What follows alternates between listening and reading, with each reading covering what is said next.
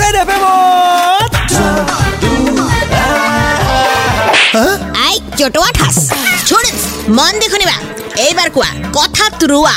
ইয়াৰ meaning কি? You tell me year meaning হ'ল যে আপুনি জি পি এছৰ ভইচ নেভিগেশ্যন চিষ্টেম ফ'ল' কৰিছে।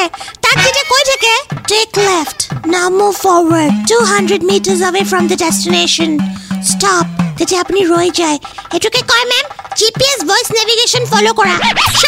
ইয়াৰ মিনিং হ'ল লৰ্চৰ নকৰা বা হেৰ ফেৰ নকৰা ইউ অলছ না go and case year ears and stand up there like কথা ধ্ৰুৱা আজিকালি ষ্টুডেণ্টে য'ত অথাচ জানক বা নাজানক কিন্তু স্কুলৰ নাম নাম্বাৰ ওৱান হ'বই লাগিব হা